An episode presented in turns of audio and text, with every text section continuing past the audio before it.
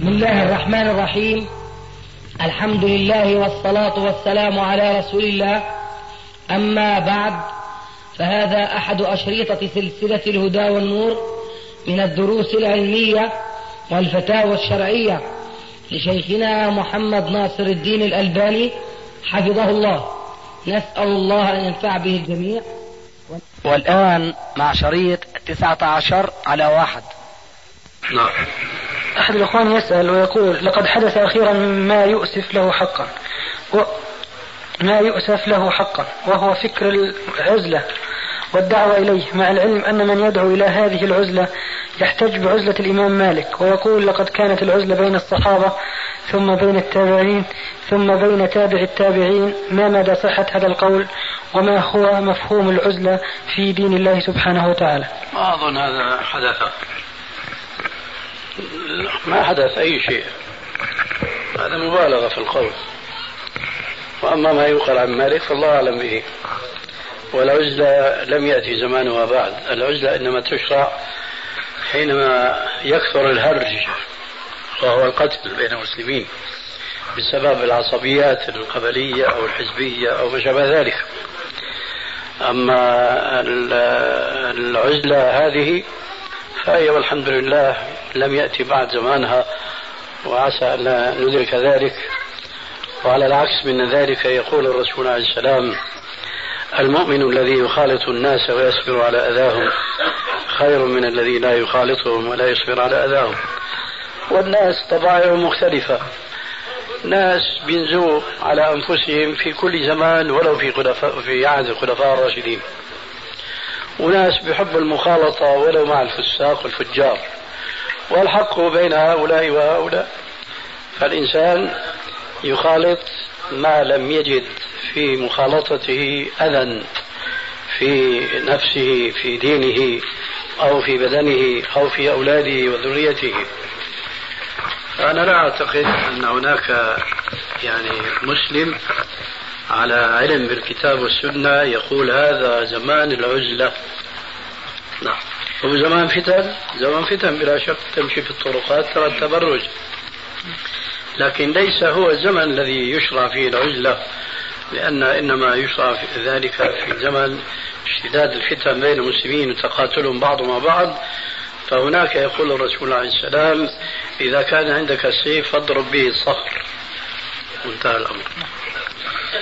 بعض الناس يقول آه، أن الحديث يقول المؤمن الذي يصبر على مخالطة الناس على هذا الناس ويخالطهم أفضل من المؤمن الذي لا يصبر على مخالطة الناس. فيقول بعضهم أنا لا أستطيع أن أصبر على هذه المخالطة لذلك يعني أرى الاعتزال لنفسي فهل هذا القول صحيح؟ أنا قلت آنفا.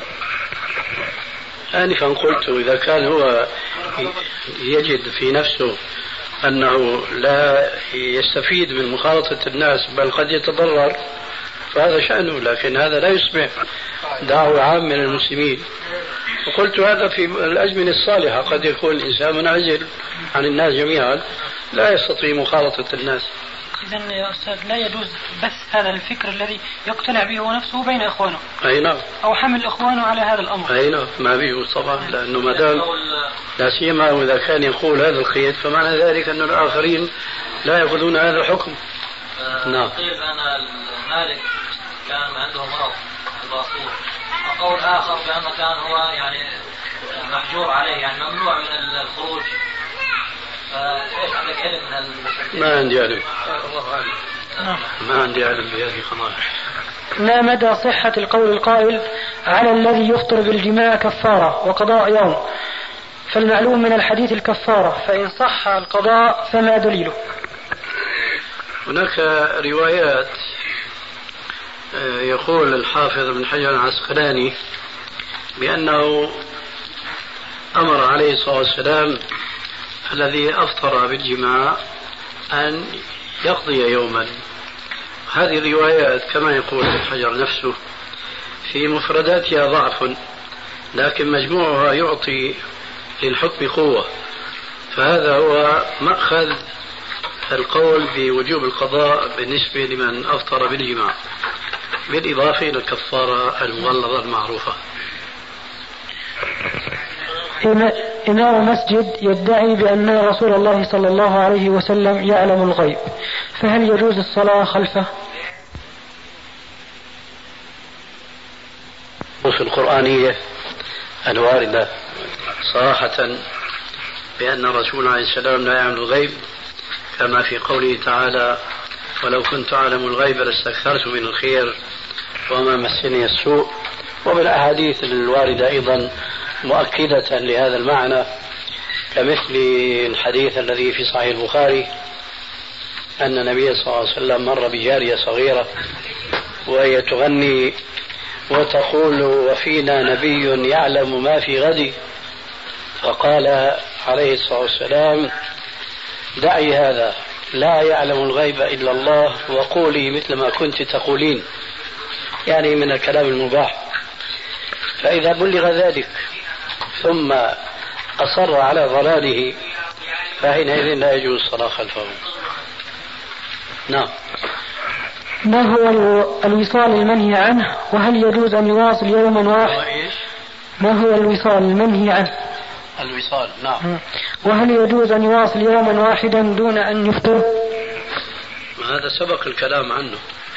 قلنا أن الرسول صلى الله عليه وسلم نهى عن الوصال وقال فإن كان ولا بد فمن السحور إلى السحور. بس. إذا جامع الإنسان أهله في رمضان وعجز عن الكفارة فإن المعلوم أنها تسقط ولكن إذا استطاع فيما بعد فهل تجب عليه الكفارة؟ وإذا وجبت فما هو الدليل؟ هو إيش؟ قال من المعلوم إيش؟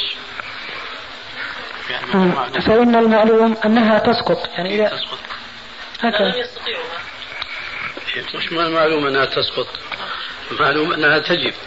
فإذا السؤال يعني أنه إذا لم يستطع ثم استطاع فيما بعد. فجوابنا إذا كان لم يستطع فما قدمت كفارة مطلقا فتظل متعلقة في رقبته. أما إذا تسنى له مثل ما تسنى لذاك الرجل الذي آه، جامع زوجته في رمضان وأمره الرسول عليه السلام بأن يكفر بصيام شهرين متتابعين. قال ما أفطر إلا الصيام. وأمروا بطعام ستين مسكينا. قال ما بين لابتيها أفخر مني. إيه، ف ثم جاء الرسول عليه السلام مال فأعطاه نحو خمسة عشر صاعا من التمر. وقال تصدق به فأجاب الجواب السابق. ما بين لبتيه ما بين لبتيه أفقر مني. قال إذا أنفقه على نفسك وعيالك. فهذا معناه اعتبر أنه كفر. فإذا كان السؤال أنه لم يكفر فبقيت المسألة متعلقة برقبته. يعني الكفارة لا تسقط. لا تسقط. بل تجب في حالة القدرة. استطاعة نعم. نعم. يقول إذا قامت المرأة بإغراء زوجها والتقرب إليه في نهار رمضان حتى جامعها فكانت هي السبب في ذلك فهل عليها الكفارة؟ لا إنما عليه الكفارة إنما عليه كفارة لأنه الحرس من الفارس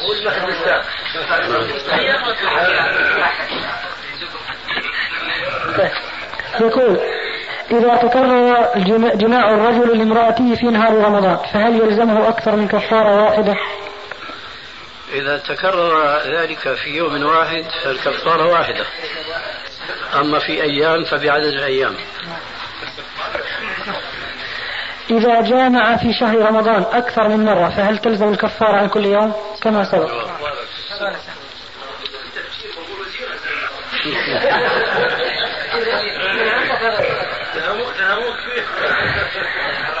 من أفطر متعمدا هل ينفعه صيام التطوع حيث لا دليل على على قضاء الفطر المتعمد؟ لا شك أنه ينفعه كالذي كان قد ضيع كثيرا من الفرائض فينفعه أن يعوض مما فاته بصلاة النوافل كذلك الذي أفطر يوما من رمضان أو أكثر عامدا متعمدا فلا سبيل له إلى قضائه وهو آثم أشد الإثم حتى يتوب إلى الله. عز وجل توبة نصوحة وليعوض ما فاته من الحسنات بسبب إفطاره فيكثر من النوافل حتى يعوض شيئا مما فاته. نعم. إذا مات إنسان وكان عليه صيام فهل يجب على وليه أن يطعم عنه مسكينا عن كل يوم؟ إذا كان هذا صحيحا فما هو الدليل؟ وهل يأثم الولي إن لم يفعل؟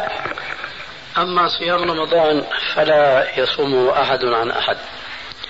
والحديث الذي جاء عن النبي صلى الله عليه وسلم بقوله من مات وعليه صيام صام عنه وليه إنما هو صوم النذر أي صوم ليس مفروضا عليه أصالة من الله عز وجل كرمضان وإنما هو من باب التقرب إلى الله عز وجل نذر على نفسه صوم يوم أو أكثر ثم مات ولم يستطع القيام والوفاء لنذره فهنا يصوم عنه وليه.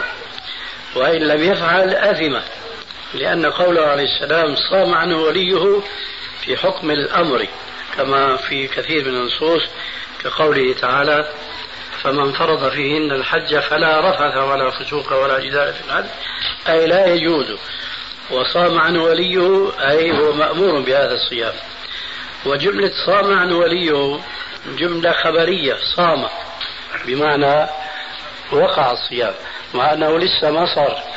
فهذا تأكيد لوجوب الصيام أي أنه كأنه حقيقة واقعة.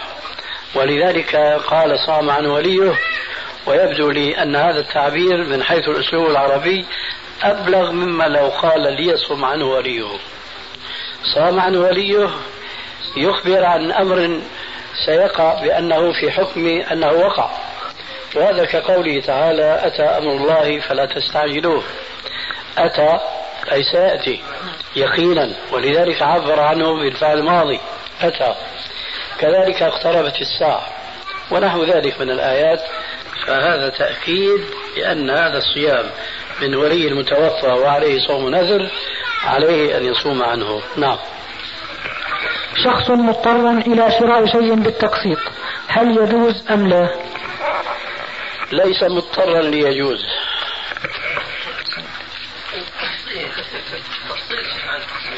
كيف؟ انبح صوتنا يا أبو عبد الله نحن نحكي عن حدا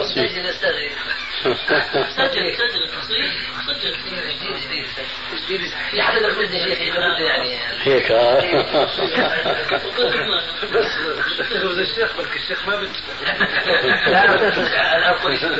طلع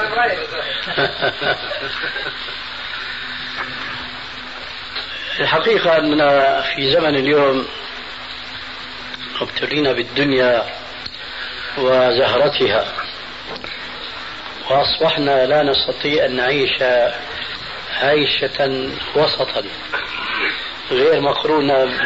لا أقول بالتاف بل لا نستطيع أن نعيش بعدم التوسع في العيش.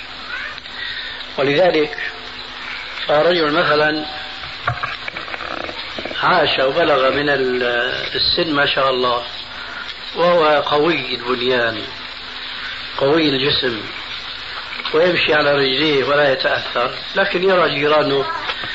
هذا عنده سيارة وهذا عنده دراجة مثلا نارية وإلى آخره.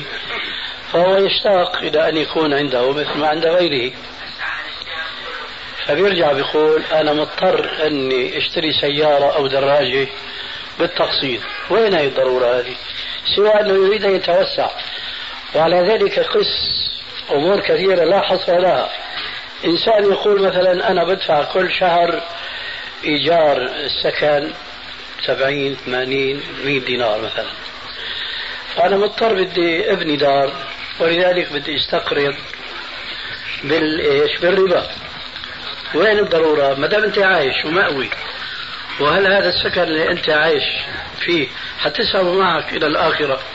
يكفيك أنه كما قال عليه السلام من أصبح منكم آمنا في سربه آمنا في سربه في داره سواء كانت ملكه أو ملك غيره المهم آمن في سربه. وعنده وعنده قوت يومه ومعافى في بدنه وعنده قوت يومه فكأنما سيقت إليه الدنيا بحذافيرها. وين الضرورة أنه بده يأخذ الربا ليبني دارا مسجل باسمه؟ ما في ضرورة. ولذلك أصبحت هذه الكلمة مع الأسف مبتذلة. وعليكم السلام.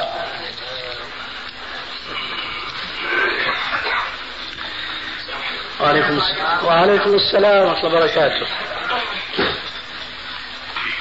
القضية لو كان الإنسان مضطر إلى الربا المكشوف فيكون كاذبا في دعواه. لماذا هو مضطر؟ هل هو راح يموت جوعا؟ جواب لا. إذا راح يموت جوعا يجوز له أن يسرق. بل أقول لا يجوز له أن يسرق. ها؟ لا لا. أريد أن أقول شيء آخر. يجوز له أن يشحذ. شايف؟ لأنه هذا أهون من السرقة. السرقة اعتداء على مال الغير بدون حق. أما شحاله فكما قال تعالى وفي أموالهم حق معلوم للسائل والمحروم. فإذا أنت تسأل يعني تشحذ بحق فأنت أشرف لك من أنك تأخذ هذا الحق بالطريق الشرعي من أنك تسرق. انظروا كيف الفقه يتدرج في الإنسان وبيبين له الفوارق بين أمر وأمر. أنت راح تموت جوعا راح تموت بردا لازم تتدرج للوصول إلى ارتكاب الحرام مضطرا درجات. تصور نفسك في أي مكان كنت. ونحن الآن نعيش في بلد مسكون فيه ناس كثيرون. شو هي ضرورة تضطرك أنك تستقرض بالربا. ما في هناك ضرورة أبدا. بدك التاجر. التجارة ما هي ضرورة. ممكن أن تعمل أي عمل. ممكن أنك تبيع عطورات في صندوق صغير جدا إذا كان ما عندك قوة. لحمل المتاعب والمشاق. سيارة مثلا تبيع فيها أو دراجة عادية أو ما شابه ذلك. كما يفعل بعض إخوان المصريين وغيرهم. وين رأسا قفز بده يرتكب الربا المحرم بإيش بحكم الضرورة. فأنت مثلا راح تموت جوعا. اسأل من حولك. اسأل. أنا حالتي كذا وكذا. لا هذا بيعطيك ولا هذا بيعطيك ولا هذا بيعطيك إلى أن يئست من السؤال. وراح تموت. إذا أقرب يعني طعام تناله يدك سرقة خذه صار لك حلال الآن. لكن متى؟ بعد اتخاذ الخطوة الأولى. وين بتجي الخطوة الأخيرة هذه أنك تأكل الحرام بالربا؟ ما في هنا ما في ما في حاجة تتصورها للضرورة تؤدي بك إلى الربا. ما هي إلا توسع لأكل المال الحرام ونحن نجهل أو نتجاهل قول الرسول صلى الله عليه وسلم بعد قول الله تبارك وتعالى ومن يتق الله يجعل له مخرجا ويرزقه من حيث لا يحتسب. الحقيقة بح صوتي وأن أكرر هذه الآية. ولكن مع الأسف الشديد قل من يتذكر بها ومن يتق الله يجعل له مخرجا.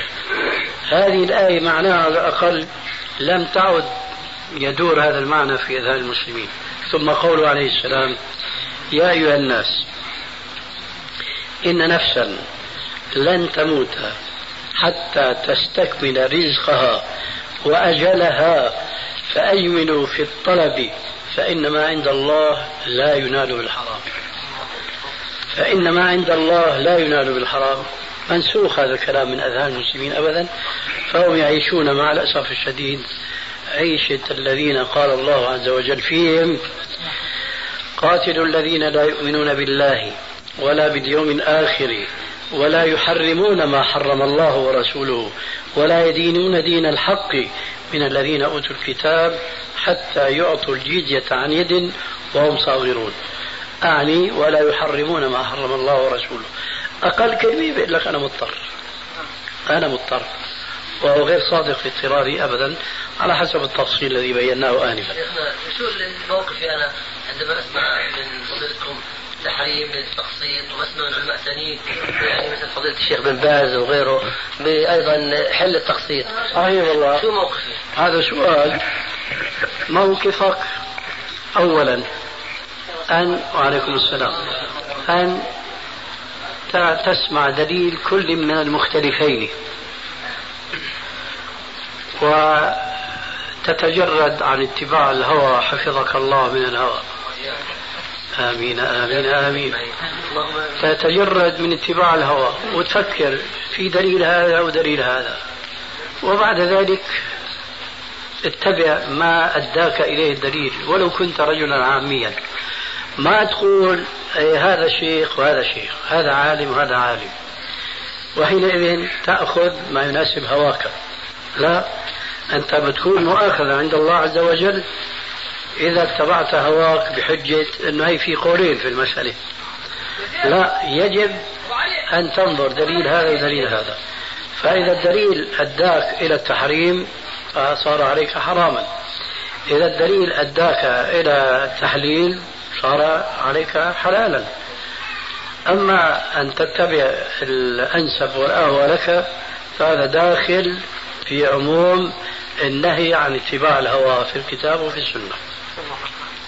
هذا الشيء الأول والذي لا بد منه للخلاص من مشكلة اختلاف العلماء في مسألة ما. الشيء الثاني أن تأخذ بمبدأ دع ما يريبك إلى ما لا يريبك. وهذا لا كلامي ولا كلام الشيخ الفلاني وإنما هو قول نبي الجميع. دع ما يريبك إلى ما لا يريبك.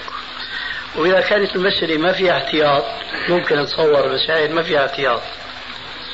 يأتي في المرحلة الأخيرة قوله عليه الصلاة والسلام مع ملاحظة الابتعاد عن الهوى استفتي قلبك وإن أفتاك المفتون. استفتي قلبك وإن أفتاك المفتون. وأنا اعتقادي الشخصي أن الناس اليوم يهملون تطبيق هذه المراحل كلها. يعني مثلا أنا أتصور إنسان من إخواننا يسمع رأيا لي أو من إخوان الشيخ الفلاني يسمع رأيا له لكن سرعان ما سيترك رأي شيخه اللي عاش في في حلقات علمه حينما يجد هواه ومصلحته مع الشيخ الآخر بينما هو متعصب للشيخ الأول. هاي مشكلتنا نحن أننا لا نستعمل الميزان لنعرف قول فلان هو الصواب أم قول علان وإنما نشوف المصلحة والهوى والرخصة والتيسير وإلى آخره. مع أي قول مشينا معه؟ ولو كان خلاف قول الرجل الذي أنت تتبنى منهجه العلمي والفكري وإلى آخره. ولذلك فنحن يجب أن نتخلص من مشكلتين. لعل واحدة منهما تخلصنا منها وهو التقليد الأعمى. لكن المشكلة الأخرى ما ما تخلص منها وهي اتباع الهوى. اتباع الهوى هذا محظور كبير جدا. شر ما في الرجل هوى متبع وإعجاب كل رأي برأيه. ولذلك أنا أنصح بأن الإنسان المسلم إذا احتار بين قولين يجب أن يبحث في حدود استطاعته عن دليل كل منهما ثم يتبع ما أداه الدليل سواء كان له أو كان عليه. إن كان هناك مثلا شبهة فيتبع حديث ذكرنا آنفا. معناه دع ما يريبك ما يريبك ما تنتهي المسألة فرضا لا بهذا ولا بهذا. ينتهي أخيرا استفتي قلبك وإن أفتاك المفتون وليس معنى استفتي قلبك هواك لا القلب المؤمن بالله عز وجل المستحضر مراقبة الله عز وجل الذي يعلم ما في الصدور. لا يدخلنا الجنة لا يدخلنا نعم. له عدة تأويل. نعم. لا يدخلن الجنة إذا استحللن ذلك بقلوبهن. ما نراه في هذا الزمان من النساء الكاسيات. نعم نعم. لا يدخلن الجنة إذا استحللن ذلك. فيدخلن الجنة بعد رأي ليس مع السابقين الأولين. في موضوع آه، طرح قبل آه، طعام الغداء عن البنوك وبالذات البنك الإسلامي والأخ اللي طرح السؤال آه، سامحه الله لم ينظم سؤاله على ورقة ليتكرم فضيلة الأستاذ الشيخ باستيعابه والإجابة عليه لذلك أهمل الجواب عليه. فأنا تحدثت مع أستاذ الشيخ قبل قليل حول موضوع البنك الإسلامي الذي أصبحنا كمسلمين نحن نعير به كونه يحمل اسم الإسلام نعير به من قبل المسلمين الغير ملتزمين ومن قبل النصارى وأئمة الكفر في البلد حيث أن هذا البنك أصبح آه، يطرح أسهمه للاكتتاب وللبيع في سوق عمان المالي هذه واحدة. أصبح هذا البنك أيضا من جانب آخر يستوعب أموال المسلمين لاستثمارهم في مشاريع على أن تعود هذه المشاريع بالفائدة على المستثمر. هذه المشاريع فيها أقوال كثيرة من كثير من العلماء منهم من يؤيد ومنهم من لا يؤيد وبدون أن يستندوا إلى نص شرعيا وقد طرح موضوع البنك الإسلامي في الصحف وفي التلفاز وفي حلقات من النقاش مع كثير من العلماء المسلمين وكثير من علماء الرياضيات وعلم الاجتماع وغيرهم وقد أجازوا ذلك إلا أن هذا البنك الذي أصبح الآن يتبلور في خططه وفي أهدافه لكل متتبع فأصبحنا الآن في شك من هذا الأمر. فإحنا نلح بالسؤال وأرجو من فضيلة الأستاذ أن يتحملني أنا شخصيا ويتحمل إلحاحي لأنه في هناك من يلح علي. وأنا شخصيا لم أرتاح إطلاقا إلى فكرة البنك الإسلامي لأني لم أجد ما يبرر آه، آه، ارتياحي لهذه الفكرة ولا لعطاء هذا البنك كونه يمثل الإسلام وكونه يحمل كلمة إسلامي وهو الآن يعني يقيم عدة فروع له في في كل الوطن العربي والإسلامي. والآن آه، إذا سمح لي الأستاذ الشيخ أني أطرح موضوع أنا أقف عليه موقف سليم وهو أن البنك الإسلامي الآن أصبح يمارس عملية جديدة وهي المشاركة في مشاريع حكومية موجودة في كل الوطن العربي والإسلامي. بيشارك فيه بأموال مودعة عنده. إن كانت هذه الأموال مودعة لحساب رأس ماله أم لحساب المودعين الذين يشاركون في هذه المشاريع. والمشاريع المقامة في الوطن العربي أقول الوطن العربي ولا أقول الوطن الإسلامي لأنه لا يحكم بالإسلام. وأنتم تعلمون ذلك. فهذه المشاريع هذه الأموال التي تدخل في المشاريع تدخل بطريقة ربوية. والدليل على ذلك أن المشاريع نفسها تقترض من بنوك دولية كافرة لتنمي المشاريع وتقيمها. فكيف للبنك الإسلامي يدلي بدلوه ويشارك في هذه المشاريع بأموال اسمها أموال إسلامية أو أموال لمسلمين زي حالاتنا فهذا ما أستطيع أن أقوله. بعد أن علمت تمام العلم بأنه شارك في مشاريع في هذا البلد البنك الإسلامي وبأموال آه، تفوق آه، عدد كبير من الملايين. أرجو أن أخذ الجواب. وإذا آه، بتفضل الأستاذ وباجله إلى موعد آخر ليزداد بالسؤال والمعرفة عن البنك الإسلامي وعن أهدافه وعن نظامه فهذا لا يمنع. وإذا بتكرم علينا الآن فمما يسرنا الجميع. والله الحقيقة أنه البحث عن البنك الإسلامي يعني طويل الذيل وذو شعب كثيرة. آه لذلك آه كنت أتمنى أن يكون السؤال محدودا حتى يكون الجواب كذلك. فتعامل البنك الإسلامي آه أنواع وأنواع كثيرة ولكل تعامل حكمه في الشرع. فأنت الآن تعرضت لمثال وهذا المثال قد يكون أنا أقول قد يكون من الأدلة على أنه البنك الإسلامي لا يتعامل معاملة إسلامية خالصة مئة في المئة. ولأقول أن هذا المثال حقيقة هو دليل على ذلك. آه، يرد عليه يرد مني سؤال وهو أشرت بل صرحت بأن هناك يعني أموال آه، يشارك فيها بنوك آه، غير إسلامية يعني. لكن ما فهمت ما نوعية هذه المشاركة أنا بهمني أن أعرف أن البنك الإسلامي هل يقوم بمشروع مثلا بناء بنك ربوي مثلا يعني؟ لنقول هذا النوع من جملة الأدلة على أن البنك الإسلامي يتعامل بمعاملات غير إسلامية. أم هو يأخذ أجرا من تلك البنوك على عمل هو في حد نفسه مشروع؟ فما هو نوعية العمل؟ مثلا بيعطي بيشارك في مشروع من المشاريع في شركة مساهمة شارك بنصف مليون دينار. معليش شو نوع نوع العمل الذي يقوم به البنك؟ صناعي. أو مشروع تجاري. البنك دفع اشترى 500 ألف سهم. ب 500 ألف دينار. أيوه. في نهاية السنة قامت هذه الشركة بتوزيع أرباح. فكان نصيبه بالنسبة المئوية مثلا 8% من قيمة مساهمته في هذا المشروع. فهل 8% اللي حصل عليها من خلال مساهمته في هذا المشروع هل هذه مشروعة؟ أظن أن هذا جوابه سبق سبق في تضاعيف كلماتي السابقة لأن الشركة التي ساهمت فيها أو ساهم فيها البنك الإسلامي هل هي لا تتعامل بتعاملات ربوية؟ كلهم تعاملوا هذا هذه مشكلة. هذا الذي قلناه آنفا. وهذا اللي بدنا هذا لا يجوز. هل يوجد في الإسلام شركة مساهمة على شكل هذه لا لا يمكن أبدا. لا أنواع الشركات في الإسلام؟ من حيث القاعدة لا يجوز أصلا إنشاء بنك في هذه نعم. الصورة ما في شركات مساهمة في الإسلام؟ فأذكر شيخ يعني البنك الإسلامي ما ضمان اجتماعي أو مسك الإسكان ساهم ب 11 مليون دينار فيه.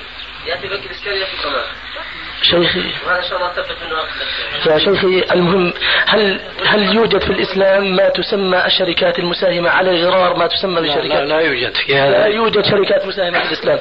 اذا القاعدة من الأساس ما هي واردة؟ لا اله الا بسم الله الرحمن الرحيم. من سلسلة الهدى والنور أجوبة على أسئلة عبر الهاتف.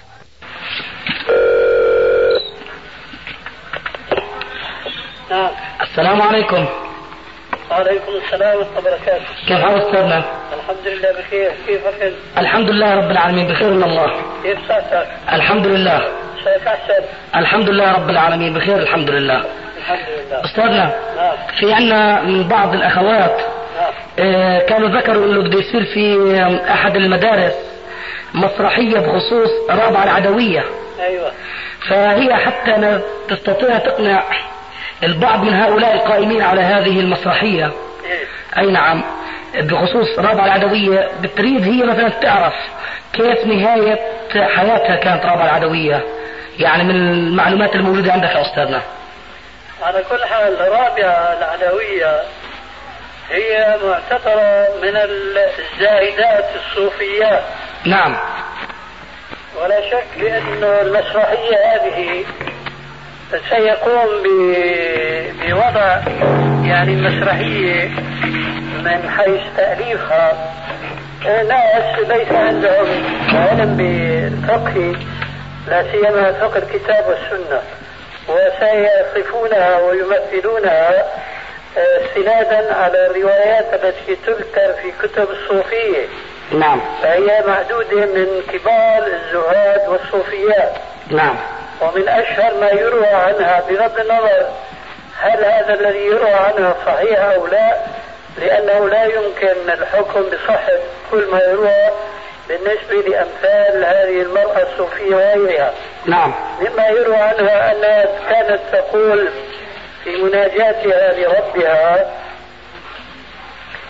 ربي ما عبدتك طمعا في جنتك ولا خوفا من نارك وإنما عبدتك لأنك تستحق العبادة. نعم. هذا الكلام شعري لكن الشعر يعني جميل. يأخذ بقلوب من لا يعلمون ما يجوز وما لا يجوز في الإسلام. فهي تقول في مناجاتها لربها ما عبدتك طمعا في جنتك ولا خوفا من نارك. وهذا لا يمكن أن يصدر من مسلم يخشى الله. الله أكبر. ليه؟ لأن المسلم المؤمن بالله حق الإيمان لا يكون إلا وقد وقد آمن بكل صفات الله عز وجل الكاملة التي وصف بها نفسه في كتابه أو في سنة نبيه صلى الله عليه وآله وسلم. من ذلك أن الله ذو فضل عظيم. ومن ذلك أن الله شديد العقاب. فمن عرف الله بهاتين الصفتين مع الصفات الأخرى بأنه منتقم جبار وبأنه كريم إلى آخر ما هنالك لا يمكن أن نتصور هذا المؤمن حينما يعبد الله لا يعبده طمعا في فضله ولا خوفا من عذابه. هذا مستحيل. نعم. لذلك جاء في الكتاب القرآن الكريم أن الله عز وجل وصف بعض عباده المصطفين الأخيار بقوله عز وجل يعبدوننا رغبا ورهبا. يعبدوننا رغبا فيما عنده من النعيم ورهبا خوفا مما عنده من الجحيم. هذا وصف رب العالمين للأتقياء أي نعم. فكيف يتصور بامرأة صالحة أو المفروض أن تكون صالحة وهي تقول ما عبدتك طمعا في جنتك ولا خوفا من نارك؟ علما بأن في الجنة أكبر النعم نعم. وهي رؤية الله عز وجل الحمد. لله. فمن الذي لا يطمع أن يرى الله عز وجل في الجنة؟ هذا مما يروى عنها في الكتب وسيذكر هذا حتما في في المسرحية المشار إليها أي نعم. ولذلك فنحن ما نشجع كما تعلم المسرحيات بصورة عامة والمسرحيات التي تظهر فيها شخصيات لا يعرف تاريخها على وجه الصحيح الذي يوافق الإسلام كتابا وسنة. نعم. هذا ما أستاذ من باب الفائدة. نعم. الآن نستطيع أن نقول عن رابعة العدوية. هل هي أستاذي ماتت على صلاح أو كغيرها من الصوفيين كابن عربي وغيرها؟ لا ما نستطيع أن نحكم على إنسان على أي شيء مات. الله أعلم بهم. أي نعم. ولا يترتب بالنسبة إلينا فائدة من القطع بأنه مات مؤمنا أو كافرا أي نعم. وإنما المهم أن الكلمات التي تروى تروى عن هذه أو تلك أو عن هذا أو ذاك أنها كلمات لا يجوز أن تقال إسلامية وكفى مشان المسلم يأخذ عبرة ويبتعد عنها. أي والله. أي نعم. جزاك الله عنا خير. وإياك. السلام عليكم ورحمة الله وبركاته. ورحمة الله وبركاته. في الأمس القريب فكرت في أن أحاول معرفة الدقائق التي تمضي على قرص الشمس بحيث يغيم وراء الأفق من أول تماس دائرة الشمس السفلى مع رأس الجبل ثم غيبوبة القرص بكليته فتبين لي أن ذلك يأخذ من الوقت دقيقتين. بمعنى لو أن الإنسان تيسر له أن يرى تماس دائرة الشمس من أسفلها مع قمة الجبل ثم غاب ولم يتمكن من أن يستمر واقفا ليرى سقوط الشمس قرص الشمس من وراء الجبل تماما فهو يستطيع حين يغيب وقد رأى تماس دائرة الشمس من أسفلها مع قمة الجبل وغاب فيستطيع أن يفطر بالاحتياط بعد ثلاث دقائق. لأن غيبوبة قرص الشمس عند تلاقي أسفل الشمس مع قمة الجبال أخذ دقيقتين. فإذا أفطر والحالة هذه أي أنه لم يتمكن ليرى غروب أعلى نقطة في الشمس لم يتمكن من ذلك لأمر ما. فهو إذا رأى تماس أسفل الشمس مع على الجبال وغاب فباستطاعته أن يفطر بعد ثلاث دقائق. ولو كان هو ما رأى سقوط الشمس بتمامها وراء الأفق. واضح؟ كان بتظهرها ولذلك بدنا نحط دقيقة احتياطا. أي يتحمل دقيقتين ونحن نفطر ثلاث دقائق. هذا إذا كان الإنسان ما تيسر له أن يرى سقوط الشمس وراء الأفق بتمامها. أستاذ لو تعيد بخصوص الكاس أستاذ مرة أخرى هي يعني لعل السامع. أكثر مما تكلمنا ما بينفهم ولو صورة لأنها مشاهدة وهي مشاهدة بالتسجيل نعم صحيح.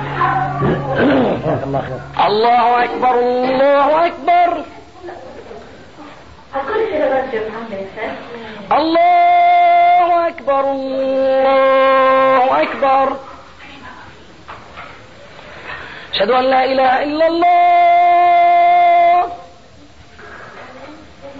أشهد أن لا إله إلا الله.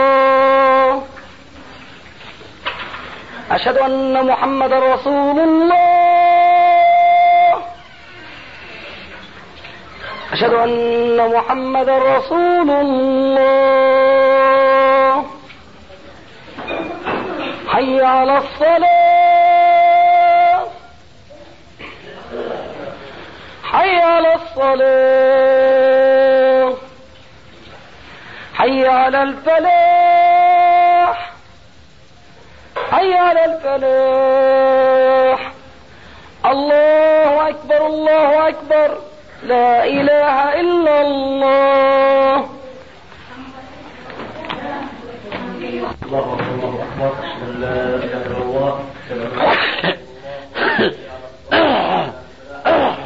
نواصل هذا أشهد أن لا إله إلا الله. رحمك الله أستاذ حط عنا حط عنا. بيدك الله يسلم بارك الله أكبر.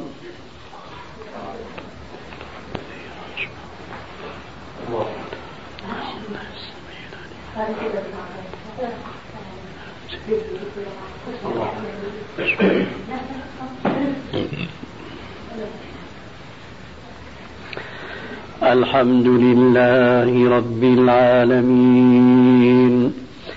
الرحمن الرحيم. مالك يوم الدين. إياك نعبد وإياك نستعين. اهدنا الصراط المستقيم. صراط الذين أنعمت عليهم غير المغضوب عليهم ولا الضالين.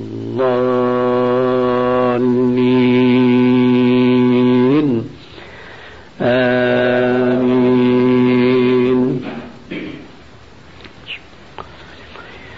إذا زلزلت الأرض زلزالها وأخرجت الأرض أثقالها وقال الإنسان ما لها يومئذ تحدث أخبارها بأن ربك أوحى لها يومئذ يصدر الناس أشتاتا ليروا أعمالهم فمن يعمل مثقال ذرة خيرا يره.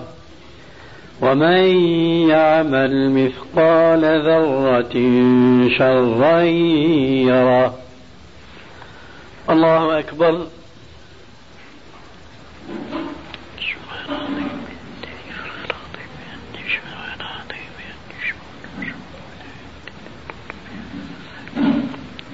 سمع الله لمن حمده.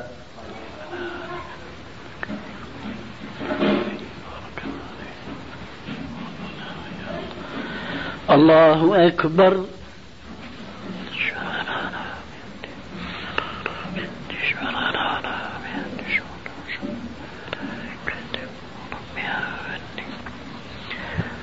الله أكبر.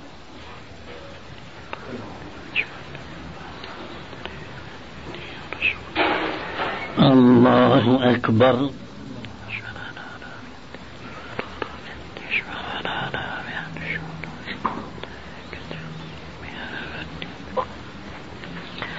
الله أكبر.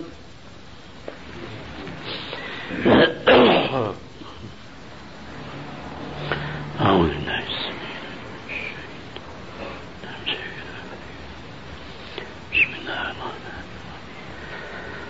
الحمد لله رب العالمين. الرحمن الرحيم. مالك يوم الدين. إياك نعبد وإياك نستعين. اهدنا الصراط المستقيم. صراط الذين أنعمت عليهم غير المغضوب عليهم ولا الضالين.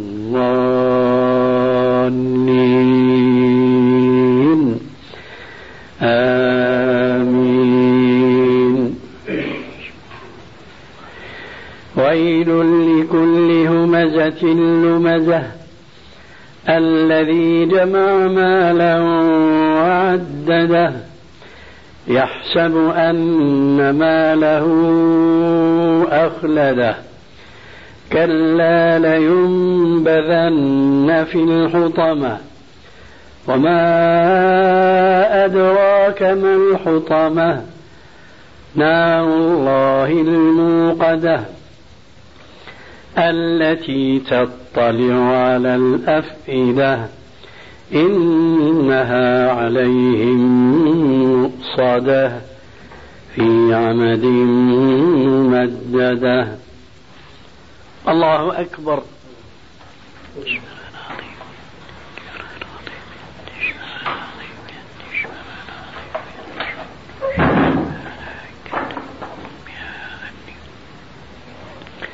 سمع الله لمن حمده.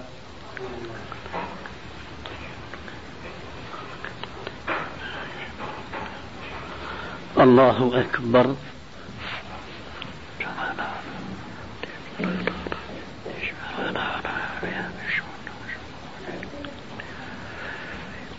الله أكبر.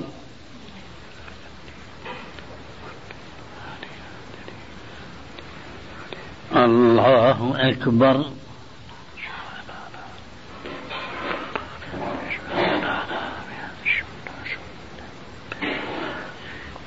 الله أكبر. شيخنا كنا سمعنا أنه من هؤلاء النساء الموجودات في بعض الجامعات أو المدارس أو الكليات آه، أو بعض النساء المحاضرات آه، عند يعني عندما يلقون المحاضرة أو الدرس أو يقرؤون حتى القرآن في السماعة خصوصا عند الصباح آه، سمعنا أن هؤلاء النساء لن يستمتع أزواجهم أبدا في هؤلاء النساء لأنهم مترجلات. فنريد منك يعني توضيح حول هذا السؤال. الأصل في هذه المسألة هو سوء التربية. ومن أسباب سوء التربية فساد المجتمع. وفساد المناهج التي يقام على أساسها تدريس الرجال والنساء أو الشبان والشابات. ذلك لأن الطالبات في المدارس أنا على مثل اليقين أنهن لا يسمعن مثل قوله عليه السلام لعن الله الرجلة من النساء. وكذلك الحديث الآخر الذي يرويه عبد الله بن عباس رضي الله عنه قال لعن رسول الله صلى الله عليه وسلم المتشبهين من الرجال بالنساء والمتشبهات من النساء بالرجال. في اعتقادي أن الطالبات اللاتي يتخرجن من المدارس الثانوية أو مما فوقها لم يطرق سمعهن مثل هذا الحديث أو ذاك. الحديث الأول. ولئن طرق شيء منهما مسامعهن يوما ما فذلك مما يدخل من أذن ويخرج من أذن أخرى. لأن المناهج التي آه، تدرس أو تلقى الدروس على أساسها لا تسمح للمدرسة حتى ولو كانت متدينة أن تتوسع في مثل هذا الموضوع. ومعلوم في الشرع وعند أهل العلم به أن الأصل في الرجل أن يخرج من داره ليعمل لصالح أهله وذويه. وعلى العكس من ذلك فالأصل بالمرأة أن تظل في بيتها وأن لا تخرج عنه عملا بقول ربها تبارك وتعالى وقرن في بيوتكن ولا تبرجن تبرج الجاهلية الأولى. فلما صارت المرأة كالرجل تخرج صباحا وتعود مساء صارت في ذلك متشبهة بالرجل من حيث تدري أو لا تدري من حيث تشعر أو لا تشعر.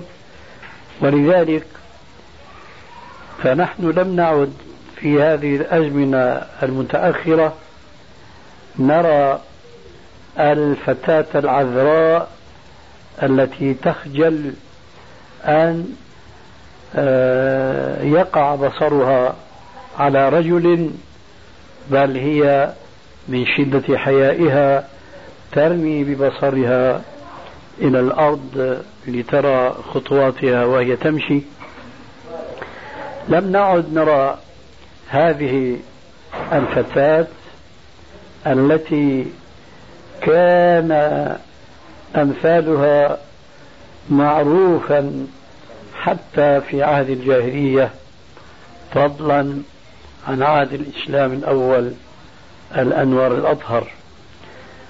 من أجل ذلك جاء في الصحيح في شمائل النبي صلى الله عليه وآله وسلم أنه كان أشد حياء من البكر في خدرها. هذه البكر التي شبه سيد البشر عليه الصلاة والسلام في حيائه بها لم نعد نسمع بها في زمننا هذا. ذلك لأنه غلب على النساء التشبه بالرجال. ولا شك أن لهذا أسبابا كثيرة من أهمها ابتداء سيطرة الحكام الكفار على كثير من الإسلامية فنشروا فيها عاداتهم وتقاليدهم وأذواقهم وأخلاقهم المنحرفة عن الفطرة السليمة فورثها جيل من الناس وتلقاها آه، أساتذة موجهون زعموا وأساتذات ونشر هؤلاء جميعا بين هذا الجيل الناشئ من فتيان وفتيات ما يسمونه بالمساواة بين النساء والرجال. فكان هذا من أسباب انتشار قلة الحياء في النساء. الذي جعل الكثيرات منهن مترجلات وبما لا شك فيه أن ترجل المرأة يجعلها تعتد بشخصيتها أمام زوجها وقد تعلو عليه بصوتها وربما تذله أمام بعض أقاربه وأقاربها. استعلاء منها على زوجها. أين هذا مما جاء في وصية الرسول صلى الله عليه وآله وسلم؟ الرجال بالنساء وعلل ذلك بقوله عليه السلام بعلة آه، تنافي تماما هذه التربية التي نراها في العصر الحاضر. ألا وهو قوله عليه السلام استوصوا بالنساء خيرا فإنهن عوان عندكم. الشاهد أن النبي صلى الله عليه وسلم لما أمر بالاستيصاء بالنساء خيرا في هذا الحديث علل ذلك عليه السلام بقوله فإنهن عوان عندكم. أي إنهن كالأسارى. الأسير لا يستطيع أن يعمل شيئا مع سيده. كذلك المرأة المسلمة المتخلقة بأخلاق الإسلام الصحيحة هي أمام زوجها كالأسير. ولذلك خشي عليه السلام على الرجال أن يستغلوا هذا الوصف اللائق بالنساء فيستعلون عليهن ويتجبرون عليهن ويظلمونهن. ولذلك أمر بالاستيصاء بالنساء خيرا وعلل بهذه العلة وهي قول عليه السلام فإنهن عوان عندكم. أصبحت النساء اليوم لسن بحاجة إلى توصية الرجال بهن بل انقلبت الآية فأصبحت النساء بحاجة إلى أن يوصين بالرجال خيرا لأنهن أصبحن مستقلات في أعمالهن في تصرفاتهن وكثيرا ما نسمع عن بعضهن أنه ما في فرق بيني وبين زوجي. فهو زوج وأنا زوجة وهو شريك وأنا شريك معه في الحياة. فعلى المسلمات المتمسكات بديهن بدينهن إذا كن قد ابتلين بشيء من مخالطة لهذا المجتمع أن يحاولن أن ينجون بأنفسهن من أن تتأثرن بشيء من هذا الانجراف الذي وقعت فيه كثيرات من النساء بسبب ما ذكرناه من فساد التربية وفساد المجتمع وهذه ذكرى وذكرى تنفع المؤمنين. والسلام عليكم. الله يجزيك خير عليكم السلام.